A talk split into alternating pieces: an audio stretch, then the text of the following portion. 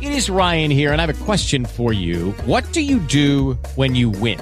Like, are you a fist pumper? A woohooer, a hand clapper, a high fiver. I kind of like the high five, but if you want to hone in on those winning moves, check out Chumba Casino. At chumbacasino.com, choose from hundreds of social casino style games for your chance to redeem serious cash prizes. There are new game releases weekly, plus free daily bonuses. So don't wait. Start having the most fun ever at chumbacasino.com. No purchase necessary. VGW Group. Void were prohibited by law. See terms and conditions. 18 plus.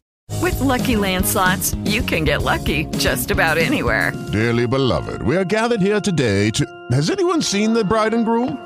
Sorry, sorry, we're here. We were getting lucky in the limo and we lost track of time. No, Lucky Land Casino, with cash prizes that add up quicker than a guest registry. In that case, I pronounce you lucky. Play for free at LuckyLandSlots.com. Daily bonuses are waiting. No purchase necessary. Void where prohibited by law. 18 plus. Terms and conditions apply. See website for details. She should have known Oh God, help! not to talk to strangers, Please, not to get in their cars, they can kill me. not to sleep in their beds, especially in the dead Please, oh God! of winter. Dead of Winter, rated R. Starts Friday at a select theater near you. In a world where podcasts reign supreme, two friends dare to ask Do you even movie? Hosted by filmmaker Enrique Cuto and movie aficionado David D. Neuer.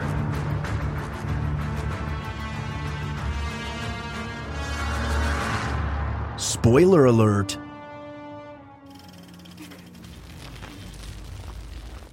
Hey, friends, Romans, countrymen. Welcome to another episode of Do You Even Movie? I'm your host, Enrique Cuto, here with my friend. Friend, yeah. Let's get some good air quotes in there. There we go. David Denoyer. Greetings. And tonight we have one of the greatest films Hitchcock did not make. this is true. This is very true. We are talking about a film I have always felt was underappreciated. Yeah. A little movie called Dead of Winter from 1987. that is correct. and and how did you come to know this film, Dobby? so, Dead of Winter uh, was a discovery for me when I was at my first apartment. So, we're probably talking about 2014. And uh, I had an antenna. So, I would get the channels that uh, some of which you turned me on to. yeah, because I'm smart. yeah. Yes. Yeah. So, I, I think this was on this, if I'm not mistaken. Um, Uh, It wasn't on that. It wasn't on that, David. this was on this the channel and um, the opening of this completely grabbed me first off uh, then seeing uh, roddy mcdowell's name pop up and then just overall what happens in that first opening like five minutes i was like i'm gonna check this out and then i ended up watching You're gonna it check this out, or was it you're gonna check that out? god damn it and then i ended up watching the whole thing commercial breaks and all from start to finish Well, uh, you didn't do what most people do and just like hit yourself with a hammer during the commercial breaks. I won't be remembering. pretty sure things. i'm pretty sure i made grilled cheese actually I- it's coming back to me now no no like i totally made grilled cheese because i could see my tv from my kitchen back then and um also it was i think it was during like a little bit of a snowstorm outside so like it added that element to it Ah, now I think you're just remembering things the way you want to remember them. but grilled cheese in okay, a snowstorm that- Okay. that's just how i like things grilled Is that what cheese in you're a getting at? snowstorm, two bits. No, I mean it sounds lovely. it was a lazy sunday it was just uh, i would i would just put the tv A on lazy Sunday in the middle of the night. i didn't say in the middle of the night Oh wait, you didn't say the middle of the night. I thought you said the middle of the night. Okay, Nope. that's my projection of what would be yeah perfect. no this is this was like noon on a sunday or like oh one. wow, okay, that's quite a Sunday afternoon. yeah, it was, it was a matinee matinee. flick. for Yeah, me. Oh, okay, hell yeah, okay. man. Okay, I assumed it was at night for some reason. How did you discover Dead of Winter, Enrique? I don't feel that I have to answer that, and my counsel has instructed me to simply say, I can get a warrant.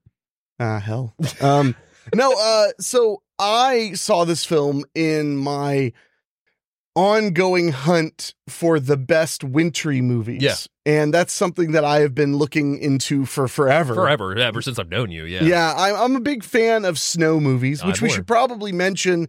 This is the first of several Oh. Yes. wintry films we'll be covering here on Do You Even Movie. That is very correct. So I found this film by literally searching best movies in snow. Hmm. and I found all kinds of stuff that I'd already seen. Yeah. Because there's so many movies. So many good ones, dude. That are great and set in the snow. Yeah. Tons of Christmassy movies, things like that. Well, this one came up and I had never even heard of it. Never even heard of it. Uh, really, you're going to drink carbonated beverage on the show? Mm, I didn't learn my lesson last time. Oh boy. I It's hope fine. the audience here, I hope you like belches. I hope it's your favorite thing. I don't know if I was ever aware of this one. Um, I, I think the title, like I heard the title, but I didn't know anything about it. If anything, I may have known Roddy McDowell because there was a period where I went through a lot of his movies. Well, so this was during lockdown. Yeah. I was really hunting because we had an, a particularly cold January. Yes, we did. It was very, very brutal in 2021. So I was like, I want my snow movies because it's snowing like crazy. It's cold outside. I'm ordering DoorDash and just sitting here and staring at the snow out the window and then staring at the snow on my movie screen. That was literally how it went down. Yeah. So I I found this one and a few others, and unlike a lot of the others at the time, I had to rent this one. Yeah. I had to pay cash money up front. It wasn't one of those free to stream, even if you're already paying for it things, which uh, has always been a pet peeve of mine when people say it's free on the service I pay for. It's not free. You're paying for it, pal. And for the record, this is easily available right now. Yeah, it's very readily available. A quick search Rooney and you will find plenty of ways to watch it. But at the time, I could only rent it. Not only could you only rent it, but it was only available on like a very, I don't want to say like massively obscure Yeah. streaming option. Yeah. But it wasn't like one of the main ones that One of we the main all go ones. to. It was Yeah. it was definitely one of the less common ones. I've had that happen a lot in the last couple of years, especially like uh, some of those like ninety direct to uh, video ones that you and I've hunted down. It's like I can either get a physical copy or I can watch it here f- for free with ads, and it's just that's kind of weird to me. Well, this wasn't free with ads. I Yeah. mean, well, I- I don't know why I'm dancing around. It was Apple. Yeah. I, I just don't Oh, that's rent. right, it wasn't. I just don't rent a lot on Apple. Yeah. So so yeah, it just kind of. but I was I was so curious because the few reviews I found about it Yeah. were extremely positive. Yeah. They were raving, and the Wikipedia was really interesting. Mm-hmm. And I tried to, you know, you do the thing where you scroll past the breakdown really spoilers and fast and, everything, and try yeah. to avoid it. Yeah. So I was like, hey, the, the final sales point was Arthur Penn. Yeah. Arthur Penn, legendary director, Yes. and I believe father of Sean Penn and uh, uh, Chris Penn. I believe that is correct, actually. Yes. So uh, incredible director. And of course, I know him most of all from. Bonnie and Clyde, You really don't know? Penn and Teller get killed. Yes, he directed Penn and Teller Get Killed. I'm Talk very about another aware. movie hard to find and Yeah. watch. Which you still have a VHS of, by the way. I do. Mm-hmm. I found it. I mean, I oh no, I remember getting that for my birthday Yeah. one year. Yeah, yeah, yeah. Yeah. So uh, anyway, uh, Penn and Teller get killed, which by the way, one of the greatest taglines of all time. It just says Penn and Teller get killed, and it's got Penn and Teller on it like this, and then the tagline just says, "What more do you want?" Great tagline. But anyway, uh, talk about they shouldn't call it Penn and Teller get killed. They should call it um, uh, like jokes you don't get the movie Yeah. because that's what it is. It's Yeah. like a movie full of jokes that most people don't get. You know, they're just like it's like it's like elbow bump the movie. eh? Is that Eh? the only feature film that they had with their names in it? Yeah, oh God, yeah. Yeah, I thought so. I mean, they did TV specials and, Yeah. and things like that, but Yeah. never another movie. I didn't think so. But so with Arthur Penn's pedigree Mm-hmm. being as it is, that was the final straw. So I'm sitting up one night. I want to say I had just finished watching Whiteout. Okay. That- That that- that, that, would track. Yeah. That's the the movie in Alaska, Kate or not Beckinsale Alaska, is at the- uh, Kate Beckinsale in Antarctica. Yep. I had just finished watching that, and that was on some service I already paid for. Yeah. So then I was like, you know what? I'm dropping my hard earned money. I'm renting Dead of Night Winter. and Dead of Winter. Gosh, Dead of Night's great too. Dead of- both well, there's a versions. lot of Dead of Nights out there. Thank you for the correction, but But, worse. I'm watching Dead of Winter, and I put it on.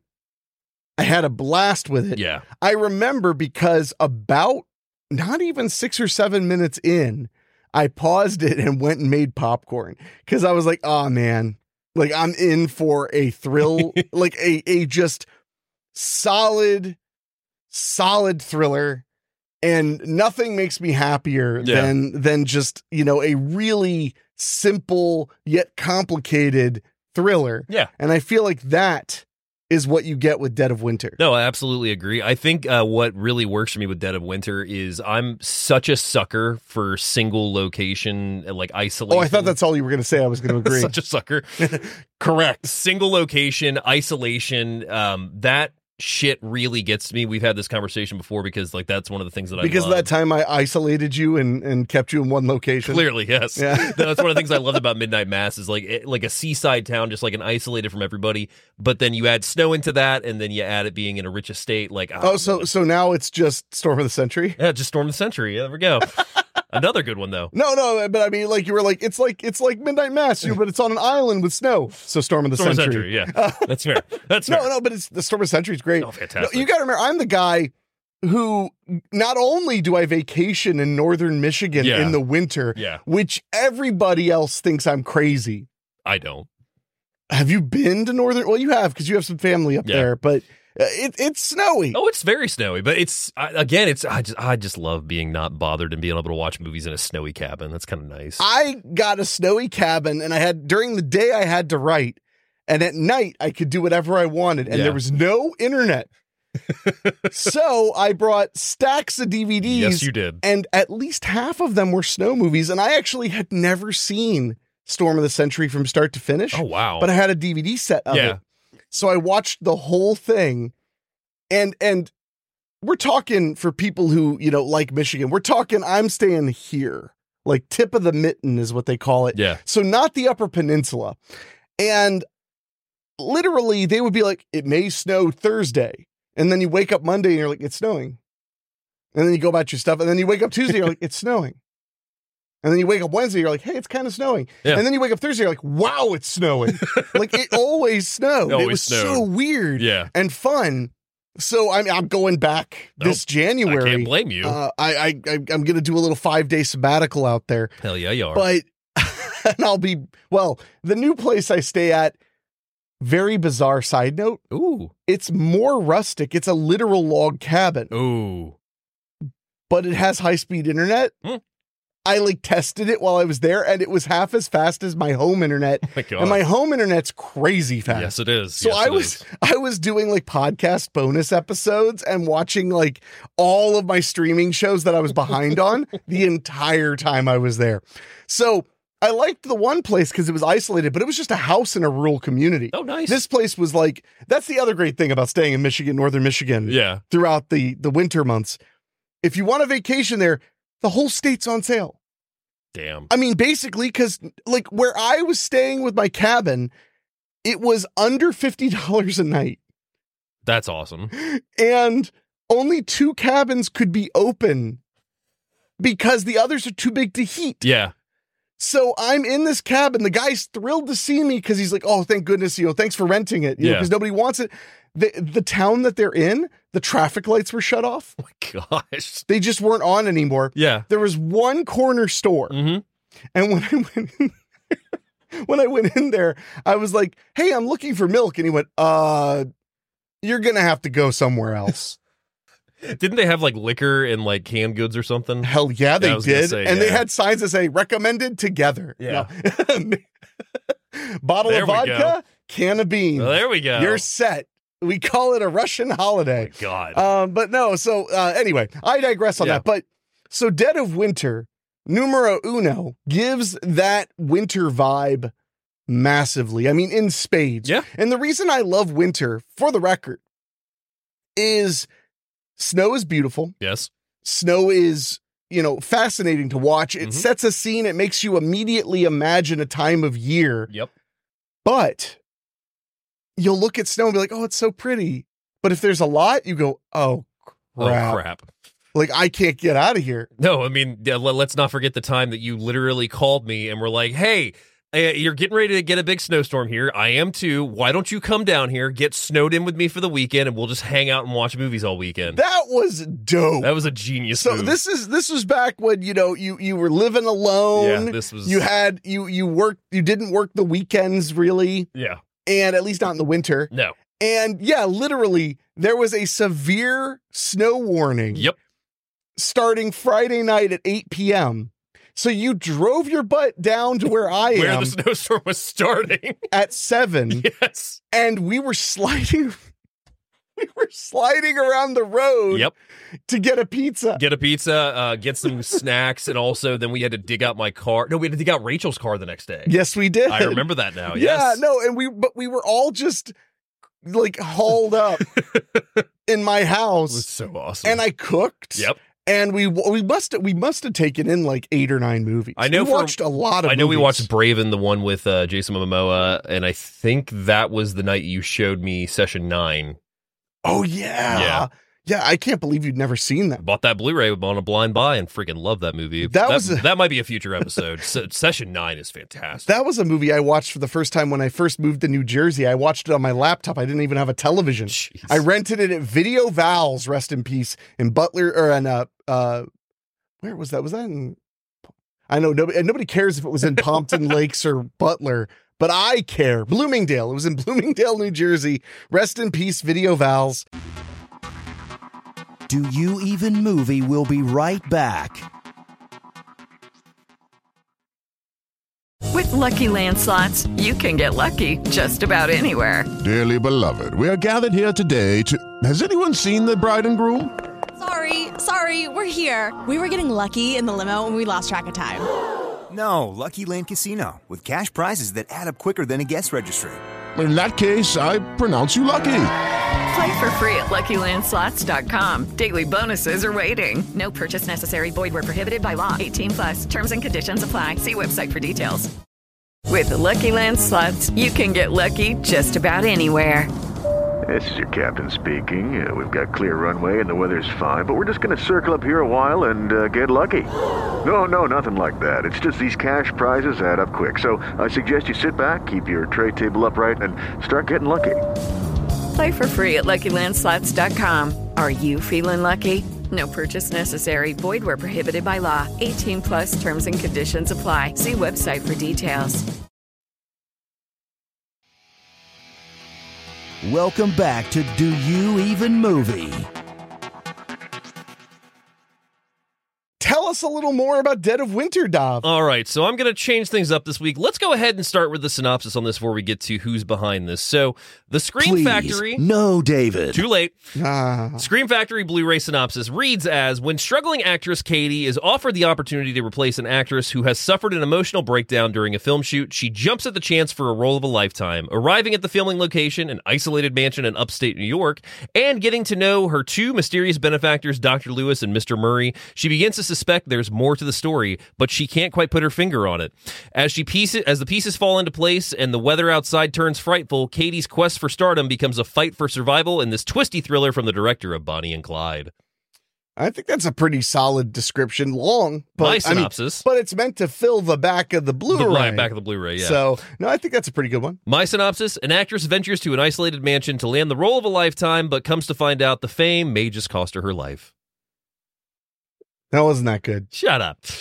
All right. So the director is uh, Arthur Penn, as Enrique mentioned previously. This man is a producer director. Uh, he started uh, producing and directing in 1952 with the Golf Playhouse, Goodyear Playhouse in 1955, Mickey One in 65, Penn and Teller Get Killed in 89. He was full on director, of course, for Bonnie and Clyde in 1967, Alice's Restaurant in 1969. Ah, I love that one. I just So good. revisited the song the other day because it was not long ago. It was Thanksgiving, and I Yeah. was really enjoying it. Uh, Little Big Man in 1970, Night Moves, one of Gene Hackman's best uh, thrillers in 1975. oh, that's that's a really good, really flick. solid flick. Uh, Target in 1985, The Portrait in 1993, and a film called Inside in 1996. Our writer on this one, we technically have three writers on Dead of Winter, starting with Anthony Gilbert. Wait. Technically, have three writers. Technically, I suspect something went horribly wrong. Let's find out, shall we? So our first writer is Anthony Gilbert, who is actually a pseudonym for Lucy Beatrix Mouson. She was a mystery writer who wrote under that name of uh, Anthony Gilbert, uh, like over sixty detective novels using a guy that was by the name of, I believe, what was his detective name? It was uh, Arthur Cro- uh, Arthur Crook. So Wait, Arthur, so the, over 50 detective novels. yeah. So was this based on a novel that they wrote? So that was. So this was originally based on a novel entitled titled The Woman in Red, and that was made into a movie in 1945 called My Name is Julia Ross. Now, the synopsis for My Name is Julia Ross I do have pulled up here, and the um, idea is based, like I said, off The Woman in Red. And this says During the 1940s, 23 year old Julia Ross is employed without money, living in a cheap boarding house. She's also recovering from Unemployed? being. Uh, unemployed, yes. Sorry. See, well, I mean, we've all been employed, Employed. without money as Yeah. well. So She is also uh, recovering from being uh, spurned by her lover. Desperate, she accepts an unpromising job as a secretary to an odd red clad lady she meets in a gloomy house in Mayfair, attended by sinister servants, and asked as a condition of the job that she has no ties. The long orphan Julia says she has not. In fact, she is not entirely true as she is That's befriended sad. by a young man, Colin, who has met in the Lion's Tea Shop, although he has told her uh, of her fiance in Ireland. Basically, what happens is once she gets into the house, uh, they tell her that, like, uh, or she wakes up the next day in a different house, and now she's also married to that guy that she just met the day before. so it's more about that psychological aspect of like the serious gaslighting. Yeah. Okay, because because I feel like they only touched on that in Dead of Winter. They call Dead of Winter a loose adaptation of The Woman in Red, aka My Name is Julia Ross, and then the, the movie of the same of, of My Name is Julia Ross in 1945. It is essentially the same thing where a woman goes to get a job, she wakes up the next day in a completely different house, and people are like, "You're this woman now," and that the whole psychological thing starts over again. So that movie came out in 45, and The Dead of Winter was adapted loosely in 87. Okay. I, I, I, that I actually did not know because Yeah. I did do a little dive into this when I first watched it. Yeah. I know that it had a very troubled early production. Yeah, it did. Uh, so Anthony Gilbert, going back to uh, Lucy Beatrix Mounson real quick, also did uh, work for Alfred Hitchcock Presents. So Anthony Gilbert is a name, but the actual name attached to it uh, of Lucy is not one that people know. Our second writer on this is Mark Malone, who did Signs of Life in 1989, Bulletproof Heart in 94, Hoods in 98, Dead Heat, no, not that Dead Heat, in 2002. Oh. Uh, also currently ri- or was uh, writing back in 2015 on The Last Ship. And then the last writer we have credited is Mark Schmoger, who was the producer of uh, Dead of uh, Dead of Winter in 87 as well. He also went on to produce Spectacular Now in 2013, was a part of uh, Lucy in 2014, Zero Days, and even The Circle in 2017.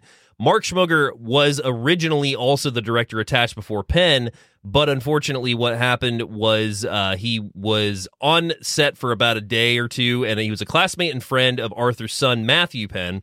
He began to direct, but soon after ran into get difficulties. Producer of the film, John uh, Bloomgarden, took over as an interim is the interim product, uh, director, and then Penn reluctantly agreed a couple days later to come back on. Yeah, I- from what I understood, he basically put he basically put his reputation out there Yeah. to get this job going. Yeah. So when it was all falling apart, he just had it was like and, like Step put in. on his pants and showed up. Yeah. That's how that's how I am when I'm forced to direct. I, I just put on my pants and I show up and I'm just like, ah, fine. And our last name that I'll bring uh, to the table is the cinematographer Jan Weinke. Um, they did additional camera on Six Kids and a Honeymoon in 1967. They went on to do photography stills for Les Miserables in 1998. Full cinematographer career didn't start until 77, though, with um, a film called Clark. They did A Dance à Bourbonville in 1979, Tree of Knowledge in 81, Weeds, a Nick Nolte film in 87, Hello Again in 87, Penn and Teller Get Killed Okay, In so it was 89. a, a friend of Penn at Yep. that point. No, Black- Arthur Penn. Arthur Penn, yeah. uh, Black Harvest in 93, Inside the other Arthur Penn movie in 96, and some film called Shredded in 2000. From what I could tell, uh, they work on uh, largely Danish productions. That was what their resume consisted of. Hmm. So only productions with good pastry. With good pastry. I Got knew it. you were going to say What? that. It's the truth. So now that we've uh, done our cast, or now we've done our crew, let's go into our cast. We have three big players in this one, starting with Mary Steenburgen. Well, hold on. Okay. It's really kind of five Yeah, it is kind of five. Yeah, you're not wrong. because we need to say something Yeah. real quick. Okay. Okay. Watch out, guys. It's a hot take. Mary Steenburgen plays three, Three. count them, three characters. Yes. And my God, is she good? She's fantastic. in she this. is so good. She's literally, uh, you know, I mean, we all, we start the show with a spoiler, but Spoiler alert. But she's literally playing three different women that the one thing they have in common is they all happen to look alike Yeah. somewhat. Yeah. And they make her it's a combination of styling Yep. and her unrelenting ability that makes me believe she's three different people. Absolutely. And I just can't oversell Mary Steenburgen. I do not know that this film would work without her Yeah. level of ability. Yeah. And that's kind of why I'm curious also to check out My Name is Julia Ross because I'm curious if they even play on the fact of multiple personality with her taking the role of somebody else. And I, I doubt they do, honestly. I, I, I couldn't tell you. So I'm curious. Steenbergen, 117 credits on IMDb, by the way, starting with Going South in 1978, the Jack Nicholson film. One of my personal favorites that I just recently um, discovered. Oh God, it's been probably about two, three years ago. Time after time with Malcolm McDowell and David Warner, where Okay, yeah. McDowell plays um, H.G. Wells going after Jack the Ripper in a time oh machine my god. dude it's it's insane uh ragtime in 1981 midsummer Night's sex comedy in 82 I love Midsummer Night Sex Comedy. I know you do. One Magic Christmas in 1985. A feel good movie I recommend we watch as soon as we're done here today. Hmm. Parenthood in 1989. Back to the For those Future- who don't know, Oh God, you're gonna talk about it. One Magic Christmas. That's the film to watch if you want to enjoy yourself this holiday season. Jesus. Beautiful family, all dead. Uh, Disney. You should mention it's also a Disney. Nobody sur- Dis- Disney. Are you kidding me? Uh, wow, I Oh, oh. I was about to say Disney ha- uh, is about as good at killing parents as, and then I realized any joke I could think of is too spicy. Let's move on. Moving on. Parenthood 1989. Back to the Future Part 3 in 1990, What's Eating Gilbert Grape in 93, Philadelphia in 93, Nixon in 95, I Am Sam 2001, Elf 2003, The Brave One 2007, Step Brothers 2008, The Proposal 2009, The Help 2011, Walk in the Woods 2015, Justified 2015, Orange is the New Black 2015, Book Wait, Club She was on Orange is the New Black. Book Club 2018 and Book Club 2, the next chapter in 2023. Uh, Steenberg, and I mean, we'll, we will get into it as we get into the movie, of course, but yeah, she she definitely 100% makes this movie. Yeah, no, I. That was the thing I came out with the most when I finished watching it for the Yeah. first time was I could not believe her performance. It Yeah. was so good. It was so stunningly good. So she plays Julia Rose, Katie McGovern, and Evelyn in this. Moving down the list, we have Mr. Roddy McDowell, who plays Mr. Murray. 269 credits on IMDb, by, by the way. Nice. Yeah. Starting with I See Ice in 1938, he also did Dead Man's Shoes in 1940, The Pied Piper in 42, Killer Shark 1950, appeared on The Ed Sullivan Show in 55, Goodyear Playhouse in 1956, which is probably where he met Arthur Penn. Hmm. Or it could be that he was like really famous. It- that- that when- too. when this, well, no, I mean, at this point, he was heading into the twilight of his career. after having an immense amount of success from Planet of the Apes. Yeah. He was the one consistency in all of the original Planet of the Apes was Yeah. they always shelled out the cash For Cornelia. for Roddy McDowell to Cornelius. return.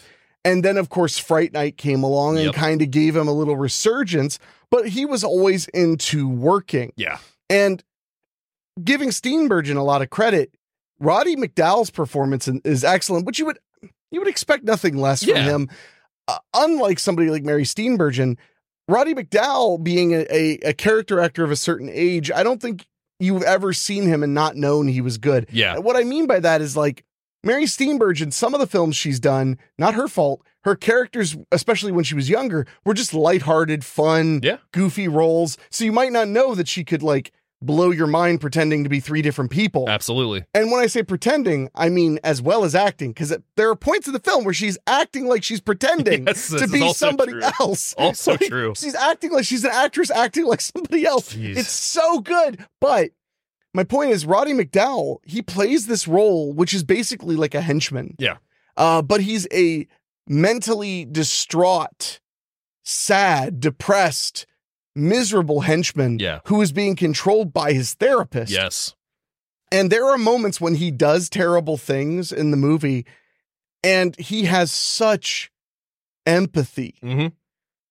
Like, I feel so bad for him. Yeah, no, but he, he the way he delivers certain scenes, it's just you can't help but feel bad for him. But at the same time, when you see the acts that he's doing and the aftermath and everything, it's just like ah, I know I, I have such mixed feelings about you right now.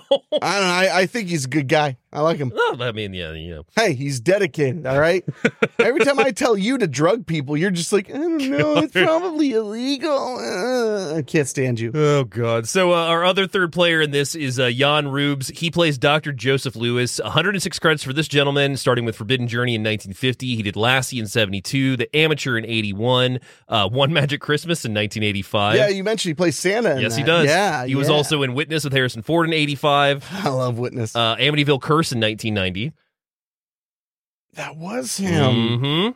Uh, Class Action 91, Deceive 91, Maniac Mansion TV show 93, Birds 2, Land's End in 94, D2, Mighty Ducks 2 in 94. Now we're cooking. X Files 96, ER 97, Hour to Limits 99, Snow Falling on Cedars in 99 as well. Uh, one of his last performances was Tilt in 2005. He unfortunately left us in 2009, and I believe Roddy left us. Oh God, it was a little earlier. How than do that. you not know when Roddy McDowell I passed can't- away? I don't know. Uh, That's 1990 hurtful. Yeah, 1998. Yeah, no, he he passed. Uh, well, I guess he wasn't super young, but I feel like it was too it was too soon. Yeah, no, he absolutely. Was. I actually remember his passing because my parents uh, were watching Entertainment Tonight, and they they'd come on about it, and I remembered uh, recognizing him from Overboard because he plays the butler in Overboard. That's how I knew Roddy McDowell. What do you want? I was six. I'm not going to keep going. Why are you looking at me like that? how long are you gonna keep this up? Oh well, now I'm gonna keep doing it. I was gonna Jeez. stop. All right, are you ready to get into this amazing film, sir? Uh, sure. All right. so Dead of Winter uh, is opens with a beautiful wide shot of a parking lot. Uh, snow is falling down, and it's New Year's Eve. We're in an empty lot, and we see a woman leave her car. She goes inside. Is it a train station or a bus depot? It looked to me like a bus station. Like a bus station, yeah. So she goes inside the bus station. There's a couple kids and a mother in there that have New Year's garb on, and she goes to get a locker, opens it up, pulls a key out of that locker, and then goes to another locker and retrieves a satchel full of cash. very very cloak and dagger. Yeah. Unlock a box, take a key out of the box, unlock a different box, Pull some cash. and and it's a mess of cash. Yeah, it is a mess of cash. So she goes back to her car. She gets out. Or uh, she gets in and starts driving, and uh, she gets stopped by a cop. They're doing like a checkpoint, just making sure everything's okay. Checks her out, waves her through, and that's when we notice You mean they're just violating everybody's, everybody's constitutional rights constitution, for the yeah. fuck of it? That's exactly right. Pardon me. Uh, so she drives through, and we notice that there may or may not be a car following her as well. Yeah, and it's played with like super super tight tension. Yeah. This whole movie is is an exercise in tension. No, it absolutely is. So she keeps driving a bit, goes into another parking lot, gets out and goes to a payphone. She calls somebody and states that she's going to wait a few more minutes and then she's gone. She gets back into her car, lights a cigarette, and then all of a sudden, some guy pops up from the back, begins to strangle her, kills her, and then what does he do next, Henrik? He removes her ring finger off her left hand. yes, he cuts that oof. ugh. I- That was the opening scene. That, like, I, Yeah. like I immediately I was like, "All right, put it in the remote down. We'll see what this is for a little bit." No, it's it's a it's a very startling, gruesome, and very Hitchcock-esque Yeah, moment. And that's the big thing in this movie is it, it does feel a lot like it wants to be a Hitchcock thriller. no, it absolutely does. Um, and I think in a lot of ways it succeeds. I, I think in a lot of ways I like it more than Yeah. the Hitchcock thriller because it was a little bit more modern. It didn't feel old fashioned. yeah, Uh, I mean, it feels like it's maybe a product of the 80s, Yeah. but it doesn't feel old fashioned. not dated at all. Actually, I mean, aside from a few scenes with phones, technology. once they're like in the mansion in You the snow, couldn't tell. it's like, oh, just uh, eccentric old people Yeah. live here. I guess that's why they don't have any computers. Do You Even Movie will be right back. With Lucky Land slots, you can get lucky just about anywhere. Dearly beloved, we are gathered here today to. Has anyone seen the bride and groom? Sorry, sorry, we're here. We were getting lucky in the limo and we lost track of time. No, Lucky Land Casino with cash prizes that add up quicker than a guest registry. In that case, I pronounce you lucky. Play for free at LuckyLandSlots.com. Daily bonuses are waiting. No purchase necessary. Void were prohibited by law. 18 plus. Terms and conditions apply. See website for details. With Lucky Land Slots, you can get lucky just about anywhere. This is your captain speaking. Uh, we've got clear runway and the weather's fine, but we're just going to circle up here a while and uh, get lucky. No, no, nothing like that. It's just these cash prizes add up quick. So I suggest you sit back, keep your tray table upright, and start getting lucky. Play for free at LuckyLandSlots.com. Are you feeling lucky? No purchase necessary. Void where prohibited by law. 18 plus terms and conditions apply. See website for details. Welcome back to Do You Even Movie? So now we meet uh, Katie, who is played by Steenbergen, and her boyfriend uh, Rob, who is played by William Russ. They're in their tiny little apartment that's a bit cramped with thing. Uh, they see, you know, they've got ac- uh, posters on the wall, and she's trying to find her headshot and panicking. And she's got an, an audition the next forty-five minutes. Snow's coming outside, and her brother lo- is staying with them as well. Yeah, and her brother, I mean, he's she calls him uh, her baby brother, but he's like in his like mid twenties. Yeah, his name's uh, Roland in the film. It's played by Mark Malone. And uh, so she is yelling at Rob because she needs her headshot. And Rob, uh, mind you, is also in a cast. And he has his he leg has a- casted. he has a broken leg. He's down on his luck and he's uh, he's trying to drink coffee and he's complaining about the coffee and telling her he forgot to print the headshot. She's panicking because she has to get this audition. So she goes to the audition and that's where we meet Mr. Murray, who is played by Roddy McDowell. And she walks in. He's sitting at the table and he's like, you know, yeah, welcome. And then he looks up and immediately pauses and is like, okay, um, you say something, like say some lines. Yeah, he has her talk. He has her lift her hair up because remember, kids, Mary Steenburgen just got murdered at the beginning of the movie, but now this character is Yeah. also Mary Steenburgen. Hair, their hairstyles are massively different, and I'm not saying I know how they did it because I don't. Yeah. but they did a lot to adjust the shaping of her eyes. Yeah. And usually the way that's accomplished is by placing tape behind the scalp and the hair so you could pull skin in different spots.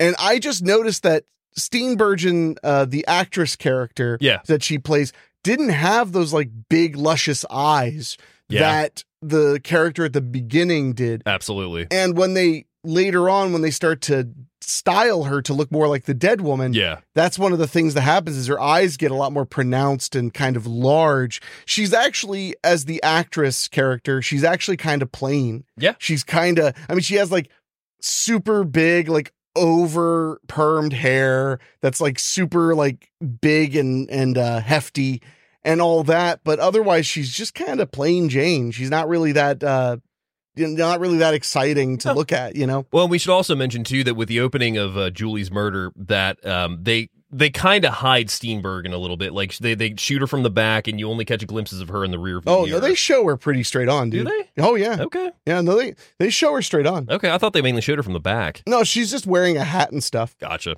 I mean, and and and it, everything's in shadows and stuff because it's Yeah. all cloak and dagger. It's all Yeah. super Hitchcocky. So uh, Mr. Murray tells her that she's got the job. We next see that they're at lunch, and he tells her that the production is needing a new lead because uh, she had it out with the director and she left. And he tells her that they needed to go up to they take her to upstate New York. They're going to shoot a video, uh, little scene with her, send it off to the director. And for her doing that, she's going to get three thousand. If she gets the job, another nine thousand added on top of that. Yeah, basically he tells her that the production is that they're trying to film as much as they can without their lead actress. Yeah. But that any day now they're going to run out of things to shoot, and once the production shuts down, they lose an immense amount of money. Yeah. So they need to take her tomorrow to upstate New York to a uh, to a producer's mansion. Yep. Videotape an audition, send it to the director, and then hopefully immediately the director will say yes and then she'll be sent Start straight up there. production, yep. So the idea is that this is all going to move incredibly fast Yep. because it has to. And he even provides newspaper clippings Yeah. about an indie production in trouble and, and an actress fleeing a set. So it all looks very legitimate. And McDowell comes off so confident, like he he's does. legit. Yeah. he absolutely does. And I think also too, what what sells it is that they they state that like we want to keep the footage that we've shot with her. We just need to have somebody match that footage to go along with it. So we'll shoot the new footage of you that we can match with the footage of Julie. And I'm like, well, yeah, I would believe that too. I mean, it's a stretch hoping you would cast a woman that looks exactly like her, but hey, if you're desperate, you're desperate. So she returns to her apartment. She tells Rob, who is annoying her, just snapping pictures on his camera the, the whole time. And he's like, you know, if, if you want to go, just just go ahead and go. So uh, Julie or uh, Katie, who's frustrated, le- uh, leaves, and Rob goes to the window with his camera. He takes a couple pictures of Roddy McDowell's car as well as Mr. Murray. Watches her drive off, and then Mr. Murray picks her up. They begin to drive upstate. They're driving on the freeway for a couple hours. They stop at a gas station. He hands the guy some money, and he's like, "All right, I'll be right back." He comes back and hands the guy a bag that has two goldfish in it because if you spend ten dollars, you get free goldfish. And you know what? In upstate New York, that's not even the weirdest thing that could happen to you in the winter. Yeah, I bet not. Actually, I, I would almost guarantee that. Goldfish in the winter. So they arrive then at the mansion, and this mansion is incredible. We meet Dr. Joseph Lewis, and the mansion's decked out with art, sculptures. It's got an auto piano that plays itself, which is pretty awesome. player piano. Player piano that is attached to something that we'll get to later. and most importantly, Yes. animal skins. Animal skins. because yes. this doctor has traveled the world and he has two polar bears. Two polar bears. And I think that that's important. Yeah. Because polar bears are very dangerous Mm-hmm. uh, to humans and they require an immense amount of skill, Yeah. patience, yada, yada. And I think that's foreshadowing. Yeah, and also his uh, his admiring of chess too, because chess Oh, is yeah, that's a played throughout total the whole movie. foreshadow. So uh, she goes to ask if, they, if she can use the phone. She goes to the phone, tells them there's no dial tone, and he's like, "Really?" And he's like, "Oh, well, it must have been the storm that's knocked out the lines. If it's still out tomorrow, I'll have Mister Murray drive you into town, and you can call wherever you need." So everything's on the up and up. Oh, Uh, he also references the watch out for mice. You might step on Oh, yeah. mi- on Like mice, stuff- yeah. but there are traps all over. Which again, foreshadowing. Yes. there's there's so much foreshadowing in this film. so the next scene we see uh, uh, Dr. Lewis is sitting down with Katie. He's showing her pictures of Julia Rose and comments that she could be her sister and tells her how Julia ha- uh, Julie had a nervous breakdown. She'll never be the same again and that he's going to give her these lines. They're going to film the scene tomorrow and then if everything goes well, they'll drop the tape off and they can hopefully shoot with the director the moment that he's back or comes to the mansion basically. A- and and one thing that's important to point out is the doctor and Roddy McDowell's character are at this juncture extremely confident Yes. she will get the role. Yes. which is highly encouraging to her. They're both like they're both like no, this is great. Like we're going to shoot the video and do everything we can to convince the director you're the replacement. Yeah. but we think you can be. We're amazed how uncannily you look like her. Um, and in a and very very soon, almost immediately, they're Yeah. going to cut her hair. Yes. they're going to do her makeup, which is the other part that makes me kind of sad for Roddy McDowell's character is he has to like learn how to cut women's hair and do makeup and stuff. Why? Because he's completely subservient Yeah, he to this absolutely is. to this doctor. Uh, who, by the way, it is so clear the moment he introduces himself as like a former psychiatrist. Yeah. that McDowell's one of his patients. Oh yeah. Uh, I mean, come on. Well, and let's also not forget uh, that he's in a, he's bound to a wheelchair basically. Yes, yes, he's in a wheelchair. Yeah. And he kind of references that he, he makes jokes about it a lot, like that he likes being pushed around Yeah. and, and uh, he likes uh, machines. They they take some getting used to. Yes, they take some getting Yeah. used to. So Mr. Murray gives Katie the scenes, and she finds out that they're shooting a scene for a thriller, and they're going to start shooting this tomorrow for her audition tape. So he, uh, she gets ready for bed, and she puts her headshot of Julie on the mirror, and she's practicing the look in the mirror. There's a knock at the door, and Mr. Murray brings her a glass of warm milk and uh, tells her that Dr. Lewis really likes her. He doesn't like everyone, but he likes her. And uh, Katie replies back that she likes him and also thinks that uh, Dr. Lewis likes doc- uh, Mr. Murray as well. And Mr. Murray kind of lights up Oh my God. Hearing That's one of this. those moments that really makes Roddy McDowell phenomenal in this Yeah. role is he he literally like lights up like you you, think, so? It's like, dude, you live in a house with him. Yeah. But he so badly wants this guy to like him. Yeah. because he's deeply damaged. I mean, like Well, I don't know how else to put it. And then in the next, next, literally the next scene is we see that Dr. Lewis is downstairs, like giving him some crap about a knife that's too dull. And so he has him sharpen it. He watches him sharpen it in the thing. And then he's slicing onions with it, commenting on how, uh, uh what is it? He says a dull blade uh, doesn't get anything done or something along those lines. yeah, it's something along those lines. Yeah. So then the next morning, we see Katie and uh, Mr. Murray are in the car. The car won't start. The storm's still coming down. The lines are still down. So then they decide that they're going to go ahead and go with the audition. Murray prepares Katie. He cuts her hair. He starts styling her, and she's going over the lines. And Katie asks him, How did he and Dr. Lewis meet? Murray tells her professionally because he was a patient. Big shocker. That's when she says, A patient of what? And uh, that's when he tells her that Dr. Lewis is a psychologist. shocking. This can only go well at this point, right? Shocker. So next, they film her audition. Um, at first, she has a little bit of a stillness, and then they go a second time, and then both of them with her watch the playback and are very impressed. They do a little applauding after she does it. It's super cute. And we next see that uh, Murray is in the car. He's driving away from the estate. Everything seems to be fine, and he goes to another estate and drops the tape into a mailbox into the door. In a house that does not appear to be very far away either. No, not very far away at all. And we see a woman in the second floor smoking a cigarette. We then go inside the house as she picks up the tape and she ashes on her own floor. Did you see that? Well, when you're wi- when you're rich, I mean, you do what you want. She literally ashes on her own floor and uh, she picks up the tape. And that's when she sees the audition. And we find out that the audition is completely her reciting lines of what happened to her in this in this thriller but she's describing what happened to the woman in the opening scene Yes, what we find out is that it is very clear that this audition is a tape that proves to this woman Yeah. that her sister was not successfully murdered. Yes. She's still alive. She has information that she desperately wants and it, that this is a big F you. Yeah. Well, and that's sealed the deal because Lewis then comes on screen and tells her, Hello, Evelyn. She's still alive, as you can see, and the game continues. We'll contact you at a later date. And then the tape goes to Fuzzy. Goes to fuzzy. Goes to goes to white noise. My Goes apologies. to fuzzy. Goes to fuzzy. Static. Static your face. Ouch. So then we, mean. uh, the next morning, we see Katie downstairs. She's calling to Dr. Lewis. She finds the estate empty, but outside we see uh, Mr. Murray is uh, doing uh, snow blowing and Lewis is watching him. Katie begins going through Dr. Lewis's office, and that's when she knocks down a folder and discovers pictures of a dead Julie.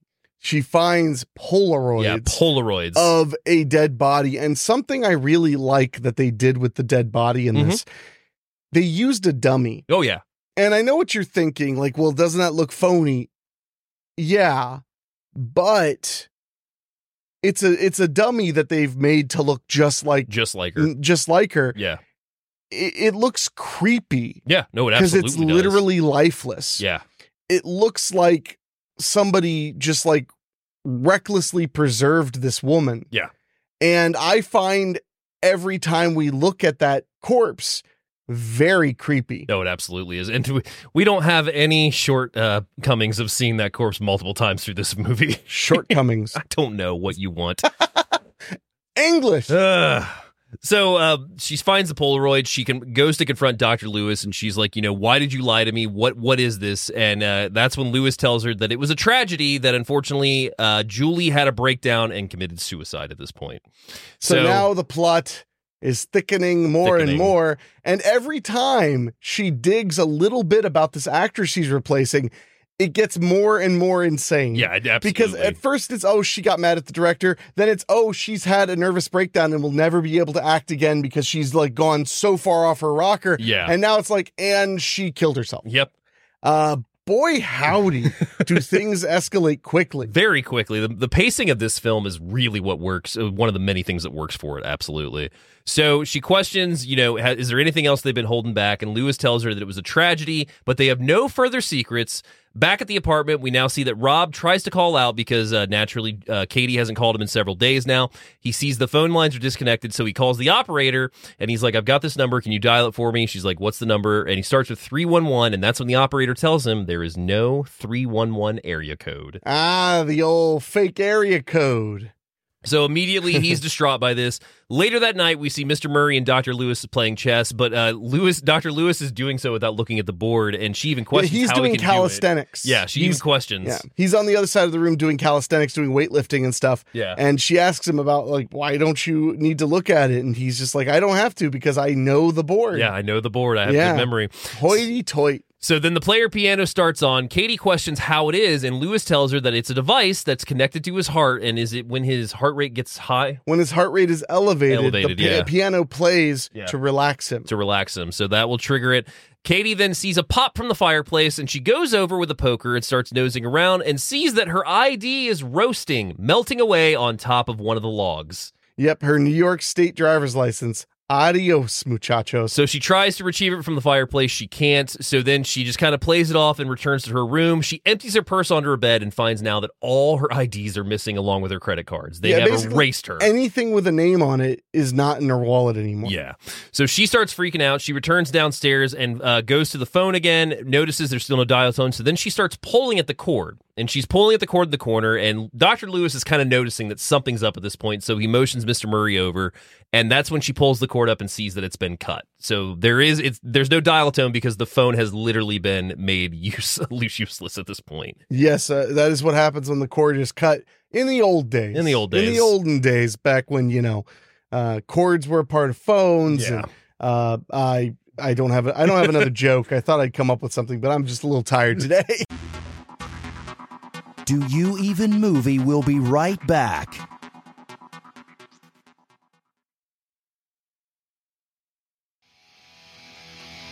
Welcome back to Do You Even Movie?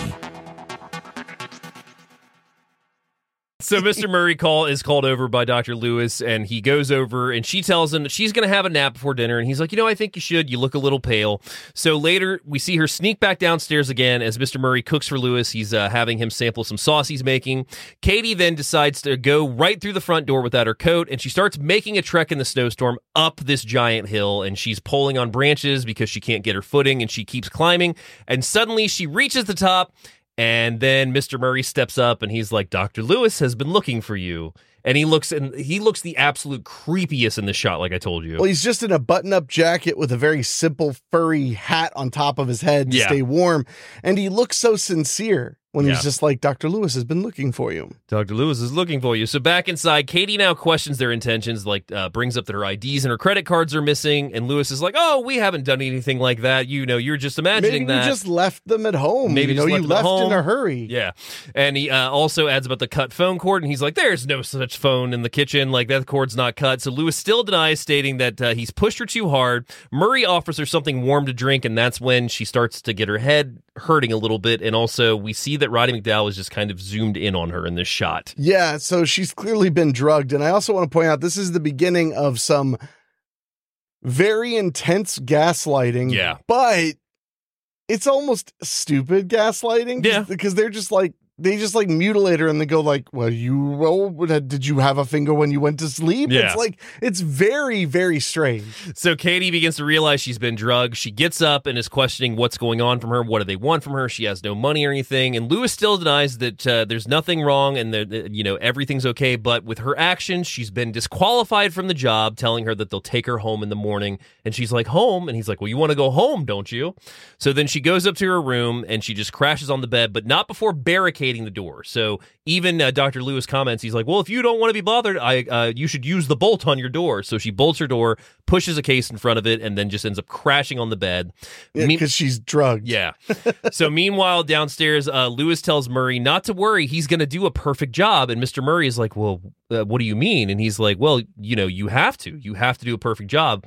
What is he talking about exactly? We then see Mr. Murray get up carrying a medical tray and he goes into her room, except he doesn't come in the normal way. We see him standing behind a mirror smoking as the mirror opens up in her bedroom and he walks through a secret passageway into the room. Yeah. The uh, stand up mirror in there is actually a two way mirror. Yeah.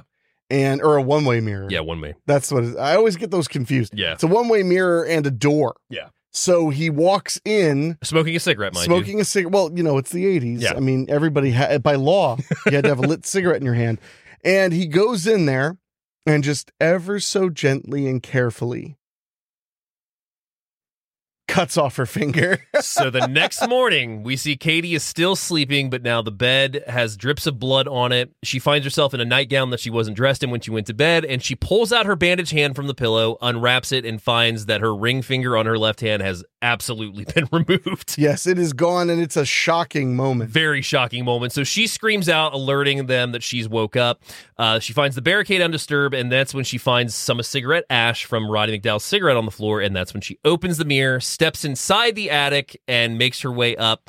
And she goes into finding a phone right in the corner. Well, and this is a big moment though, Yes. because she put two and two together Yeah. of like somebody she's not believing the gaslighting, so she's like, somebody got in here. Yeah. How could they get in here? Because the door was barricaded. Yeah.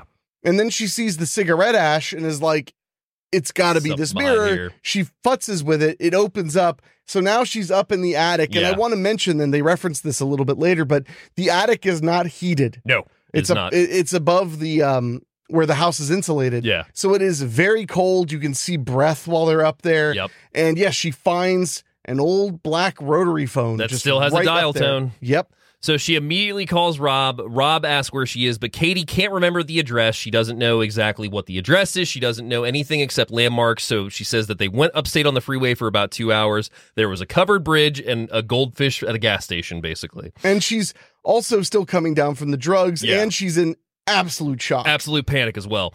So Rob tells her to hang on, uh, hang up, call the police, and uh, meanwhile Murray downstairs has found that her room is empty, and he also sees that the door is open for the mirror. So he makes his way into the attic. Rob hangs up on her, telling her to call the police, which she does after she tells them that she's in danger. She's in that she uh, they need to hurry, and she tries to give the best address to them that she can. Uh, she pulls back then a sheet that she is by this little sofa and finds Julie's body has been hidden away in the attic. Murray finds her yanking the phone cord out of the wall, and he just looks pissed at her. Yes, and again, this is that corpse that is a dummy that makes it creepier. Yeah. From the Polaroid pictures is now up there, and there's a little mouse Mm-hmm. sitting, on, its her face. Yeah. So back at the apartment, Rob has his cast removed by Roland, um, and we see that he. And, That's a nice um, way to put it. They like break the they cast break the off of him cast, because yeah. they're leaving. They're They are leaving. going to find her. They're going to find her. So back at the mansion, Dr. Lewis tends to Katie's uh, uh, bandage again. He uh, redresses it and he tells Katie that Julie was a former patient of his who got involved in a family feud uh, with her sister. So, as a radical therapy, he suggested blackmail, which went completely as planned until Evelyn did something they didn't expect hired an assassin to kill her sister and cut off her finger. Which to me, that's just you're not good at playing the game, bruh. Clearly not. No, it is very clear that this woman will do anything to win. Yeah. That she is playing for keeps. Four man. keeps. So Mr. Murray was able to intercept her corpse before the authorities did, and once they got it, they noticed the finger removal, which is why they brought Katie here. Katie questions if they're going to kill her, and Dr. Lewis tells her not at all, but Evelyn might.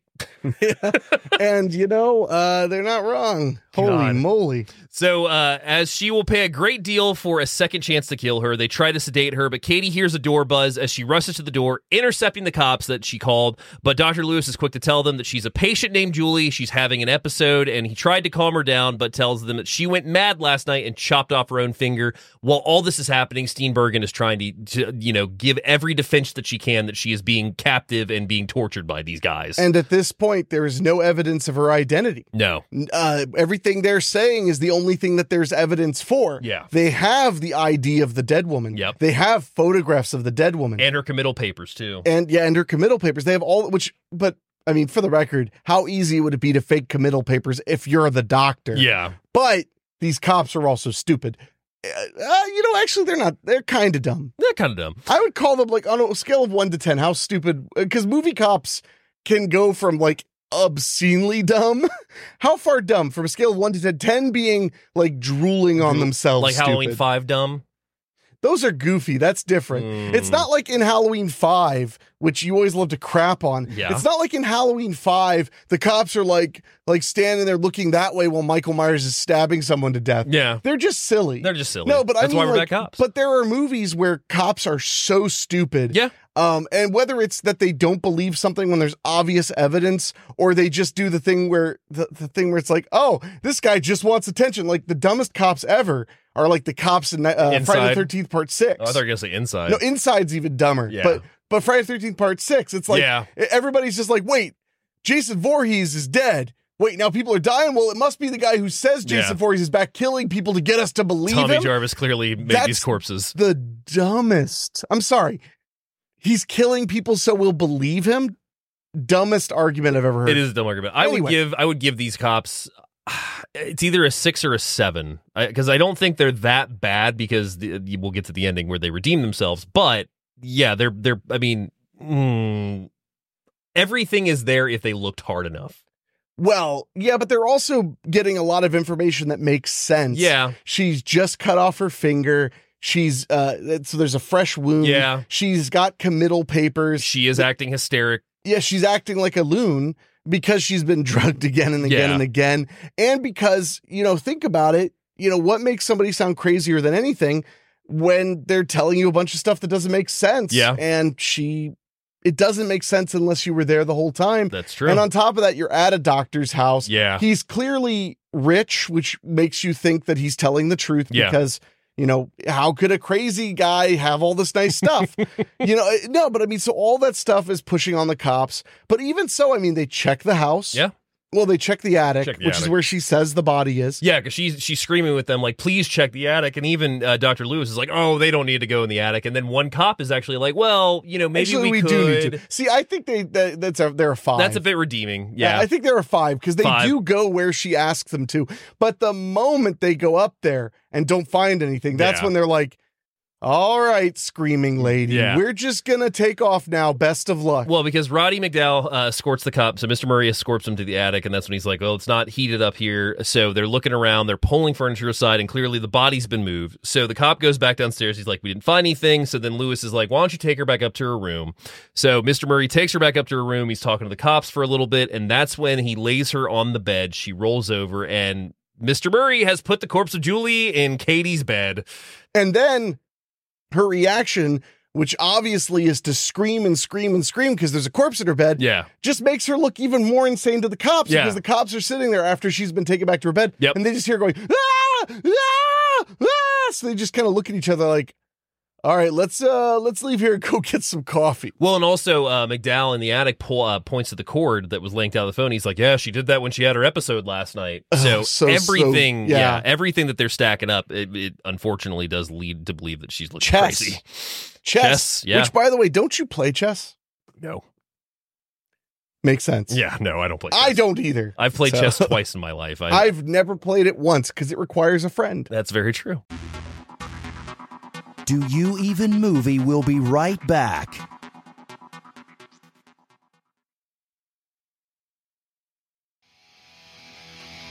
Welcome back to Do You Even Movie? So the cops uh, decide they're like, "Yeah, this isn't anything. So back in her room, Katie lays on the bed, comes face to face with the body of Julie. She screams, and the cops are like, okay, we're out of here. So then we see Rob and uh, Roland are driving upstate, and they're trying to figure out the location, which good on Roland because he pinpoints the covered bridge because he has found out that there's five covered bridges in the area. Two are way too far away. One's the other side, but there is one that is exactly, I think, like they said, 20 miles away from where they are. Yeah, there, basically, there's one right by the city. Yeah. And two way out. Yep. So this one is the most likely one because it's the nearest. So Yeah. it's the first one they should try. So we see them drive uh, past the bridge. They're still trying to figure out the location. And uh, back at the mansion, Evelyn has now arrived. And boy, has she. Boy, This oh is boy. number three, Mary Steenburgen. Yes. And up until this point, she's mostly been obscured. Yeah. So now we fully see she is full blown, also performed Yeah. by Mary Steenburgen. And she is cold Cold, very cold. and confident. Yeah. and just everything Steenburgen's other two characters were not. No, she's got looks that kill when she's Evelyn. Like, Evelyn is somebody that freaking scares me. David, you're scared of all kinds of things. Would you stop? I'll put a list at the end of the show. That's fair. In, in the show notes. Yeah, yeah. So my people my can fears, my work hours. yeah, so people can know what they want to do.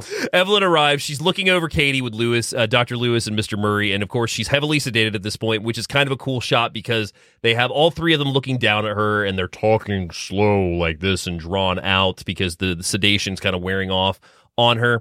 So then that's when uh, Dr. Lewis tells her to go take uh, Mr. Mur- uh, tells Mr. Murray to take uh, Katie to her room. Evelyn then sits down with Dr. Lewis and they're talking and he's like, "You know, I've heard so much about you." And she's like, "I'm sure you have." And he offers her sherry, brandy, and she doesn't want anything. He's like, Well, I'm going to get myself something. While his back is turned, she goes into her bag, and we see that she has an ice pick that she's removed from her bag now. I love that she specifically brought an ice pick. Yeah, I I, I know. just that's such a like why not? I guess, but it was just a really interesting choice. Yeah, she's got this ice pick and she is ready to check that mate. Yeah, she is. So Lewis is asking her, Where is it? And Evelyn tells uh, him that it's hidden. She tells him that she does have something for him, though, and tosses him the locker key from the beginning. So clearly, the money is what they're after in this point. Yes. Well, and, and there's blackmail going blackmail on. going on. obviously. Yeah. So she requests a sherry after all, and she pulls the ice pick from her bag. She starts walking up to Dr. Lewis, but she's interrupted as Mr. Murray returns. And uh, that's when we cut to Bob and Roland, who are at the gas station. And all of a sudden, the attendant takes their uh, $10 from them. He goes back and comes back with a goldfish. And that's when they realize they're, on- in they're- the town. They're in the right town. And I also don't forget that she hides that ice pick. Hides the ice pick really quick, It's yeah. still unknown to the Yeah. two gentlemen that she has the in- every intent of killing, killing them. Yeah. So we next see that uh, Roland and Russ are at the police station, and that's when we see that Kate is upstairs and she's trying to figure out how she can escape. When she realizes that she just needs to talk to Evelyn. So, what she does is she starts messing with the window. She takes a blanket and throws it out. The opening of the window alerts Mr. Murray. He runs upstairs, sees the blanket uh, blow through the wind, and he's like, oh my God, she got out. So now Dr. Lewis and Mr. Murray race out. And that is when Evelyn is downstairs just watching them fumble about. And we see Mr. Murray going after the blanket. By this point now, Katie comes out from behind the mirror where she was hiding. She goes downstairs, and Evelyn watches the two outside. Katie sneaks down the steps. Evelyn, still thinking that she's Julie, calls to her. And that's when uh, she tries to argue that she's not Julie. And Evelyn Right. is not hearing it at this No, point. Evelyn is like, this is just some stupid mind game, Yeah. ironically. And that's literally when she goes that the plot's twi- uh, plot's turn. She takes Julie's or uh, Katie's hand and sees that the finger's been removed, just like she had it done.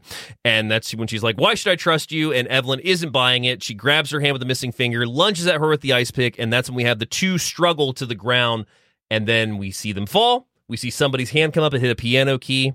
And then we cut back to the station where uh, Rob and uh, Roland are trying to tell the cops what's going on. And they're like, well, you know, we just went to a mansion this morning. It kind of sounds like what you're talking about. They're showing the pictures from when he uh, picked her up originally that he took of Roddy McDowell's character. And they're like, well, that kind of looks like her, but it's it's not her. There's no way. Well, and and uh, but that's the big moment that makes them really consider it, though, Yeah. is that they have evidence of what she looks What like. she looks like. But it's like, yeah, it doesn't quite look like her. But at the same time, you do have a missing person, guys. So by this point, Dr. Lewis and Miss Murray return home. They find Evelyn waiting on the stairs, and Evelyn states she can't trust them to get the job done, so she's going to go look upstairs for herself. Mr. Murray tr- uh, chases after her, trying to stop her, and he says that they'll handle the search together, that he can handle her. He continuously searches the house, as does Lewis downstairs, who grabs a fire poker. So now everybody's trying to find out where Katie went. Back upstairs, Mr. Murray continues searching with Evelyn until he realizes that she has the same injury on her hand. Yep. it And- is a ruse, an actor. An actor, thank you. so Katie is uh as revealed. Katie stabs Murray in the neck with the ice pick, which uh, kills Oh. him instantly on and, the bed. And it's brutal. He puts his, Puts his hand, hand up to out. stop it, so it stabs Ah. through his hand and pins his hand to his throat. through his throat. It's yes. very brutal and so sad though. The, his expression as he dies, the sadness in his eyes Yeah. holds, and it's very sad. Yeah. very very sad. Such a tragic ca- uh, villain. It absolutely is. Katie, still posing as Evelyn, then begins to cry. She returns downstairs, calling to Dr. Lewis um, and telling him that obviously Katie's not in the house anymore and she's going to leave. But suddenly the piano starts up and it catches her off guard. And you can kind of see Dr. Lewis be like, hmm. Well, the piano starting is more important than that. Dude. Yeah. the piano starting lets her know that he knows. Yeah, he knows. who she is because his heart races because he's realized he's found her. Yeah. And that's one of the coolest moments for that character is because then he goes, I think we found her. Yeah. And then what does he do, Dave? He lunges at her from his chair with the poker and uses the poker to climb the steps and chase after her to the second He's floor. been misrepresenting how weak he is. Yeah. He is clearly not able to No. walk comfortably. yeah. But he's misrepresented that, which makes sense to make your opponent Mm-hmm. underestimate you. Absolutely. So now we get to the point where he finds the body of Mr. Murray on the bed and he continues shutting doors, shouting to her that there's no way out. And we now see that Katie is back hiding behind the mirror of the secret passageway. He fakes a look into it for a second, acts like he doesn't see anything, but then he swings the poker, smashing the glass. He goes inside the secret passageway. Dr. Lewis uh, makes his way up to the attic and searches, and that's when he starts noticing some things and he sees a cupboard is closed. He goes in and sees a body and he starts hitting the body as Julie's body falls out. Behind him, Katie comes out from behind the sofa, starts attacking him, stabs him in the back, and that's when he falls off and falls onto the knife. Yes. Well, onto the yeah, onto the pick, I think. Or no, it was Uh, a knife. I think it was yeah, no, it was, a knife. You're right. You're right. But yeah, yeah. before he fall or before he falls to the knife, he steps into a bear trap, which is one thing we did leave out at one yeah, there point. was a, there are all kinds of things Yeah. uh, in the attic, the and one of attic. those is a bear trap. Which again, because the foreshadowing of the mice, Yep. and he, and they show him catching a couple of mice Yeah. throughout the film, and now he's stepped in the bear trap. He has been checkmated. He's been checkmated. he every move he's made has been anticipated and countered. yeah. and now he's just a big heaping pile of dead white guy. So he goes silent and still, but suddenly sits up, but then falls back down again. We see another figure enter the attic as Kaylee, uh, Katie realizes that it's Rob. He takes the poker from her calmly, begins to stroke her face, and she just re- realizes that it's him. She calmly goes into him, and then we see the cops are driving them away from the estate. The snow is falling again, and that is the dead of winter. And a damn fine picture. A very fine picture. I I didn't it- like this was one that that- that we were thinking of a couple weeks ago at the lounge for when we were going to cover on the show and once we once we both said it we were just like, well yeah, we have to. Dead of Winter. It's such a so fun good. one. and It's so good. Yeah, and it's it's very much a dark horse. It's very much underrated. Do you know how it did in a theater? Uh I don't off the top of my head, but I can oh, find out you real didn't quick. do your research. Oh, hang on. It's okay. You just had one. So, you had one job. you know, Box just one office job. was 2.4 million. They doesn't have the budget for it though, Uh, that's a unfortunately. pr- that's not great. I, I don't think it did well, unfortunately. Um, Nah, it, it, seems did like get it probably flop. Yeah, because uh, from what I could what I could find from the critics, it was it was running right about a three point five rating for most of them. Well, we know Siskel and Ebert hated it. although after you were showing me some Siskel and Ebert videos before this show, Yeah. and I I did, I don't know that they ever liked anything. Yeah. I mean they were just hating on everything. if you want some entertainment, uh, dear listeners, check out their worst ofs uh, for each year, especially the '90s, because my God, they they didn't like us. They After oh, man. hated Drop Dead Fred and Don't Tell Mom the Babysitter's Dead. Yeah, and, and I felt like they didn't get the point of either of those movies. Although Drop Dead Fred's a little sillier than Don't Tell Mom the Babysitter's Dead. This is true. But yeah, yeah. No, after after you showed me like five or six videos of them just being so hateful to so many movies, yeah, I think the only thing more entertaining would be watching their funerals. too soon. I said what I said. So, uh, what I absolutely love about this movie is, like I've said it before, but the setting, the snowy, isolated mansion, and having such a small cast because you really only have, like you said, about five people technically, even though one of them plays three of them. Yeah, uh, well, and the, and the snow is highly isolating because they are not in the middle of nowhere. No. They're in a they're in a ri- uh, like a rich neighborhood. Yeah, But when the snow comes down hard, those houses, which are a decent distance apart, Yeah. may as well be a million miles away. absolutely. And I mean, they they play with the the uh the ability to get through the snow super well in that chase scene because at one point she is literally grasping at roots to try and pull herself up this hill she doesn't have a jacket she's running uh, you know in the snow which uh, she commented on on an interview i watched um they shot this in ontario canada and she said this was one of the two coldest film sets that she ever been on the other one being uh, something that she done in the bbc but um with the real snow on the ground they did use of course they were also doing uh, snow machines that were also blowing it at her. So not Mm-hmm. only was she running in the snow, but she also had really cold fake snow being blown at her as well. Well, it, it- usually the snow machines are, uh, if they're the high end ones, which Yeah. it sounds like it was, it's literally snow. It's Yeah. like the stuff you get at the at a uh, a skiing Yeah. lodge or a skiing uh, resort. Yeah. So no, uh, it sounds like it was really cold. It Yeah. looked cold, and Mary Steenburgen ain't got no fat on that on them bones. No, she does not. So final thoughts on this one. I am going to give this a rent it. Um, I think this is one you absolutely need to seek out. And if you do want to buy it, you can find copies of it, but you may pay a little more than you want to. But there may or may not be a new one coming out here in the next year. Yeah, I'm gonna say I'll say rent it because it's it's another one of those. All of my ratings have a caveat, which is like if you are a nut, if you're nuts for underrated thrillers, if you're nuts for classic concepts with great actors, great character actors, i- it's a buy it. Oh, yeah. But i will say rent it because I think I mean I did, yeah. and it was worth the three ninety nine or four You ninety rent nine I it paid. and then you bought it. I I went on eBay as soon as the film was over because at the time the Blu-ray was out of print. Yeah. But now it's looking like it's going to be back in print probably by the time well, not by the time this airs, but probably shortly after this airs Sure. uh, initially. Yeah, I think they I think they slated it for a February or a March release, I want to say. Nah, you But keep an eye out for Dead of Winter. It is going to be re-released soon, but you can find it readily available right now to stream. Um, and as you know, we like to end the show with another recommendation. I am going to go with the slasher film from 1983, Curtains. Six young actresses auditioning for a movie role at a remote mansion are targeted by a mysterious mass murderer. This one has all the isolation of the mansion. You've got a straight up slasher film. You've got a really cool scene where the killer is chasing one of the chicks on on the ice as well with ice skates. I do like that scene a lot. Yeah, and also John Curtains is weird as hell. John Vernon's your dir- your director in that movie too. So playing the director, not the director of Curtains. no, that's a good suggestion. I like that one. yeah.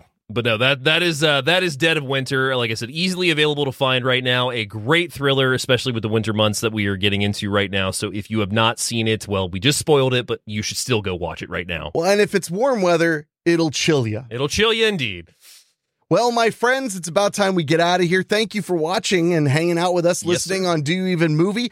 If you want to find out anything at all about what we're doing here, you can go to doyouevenmovie.com.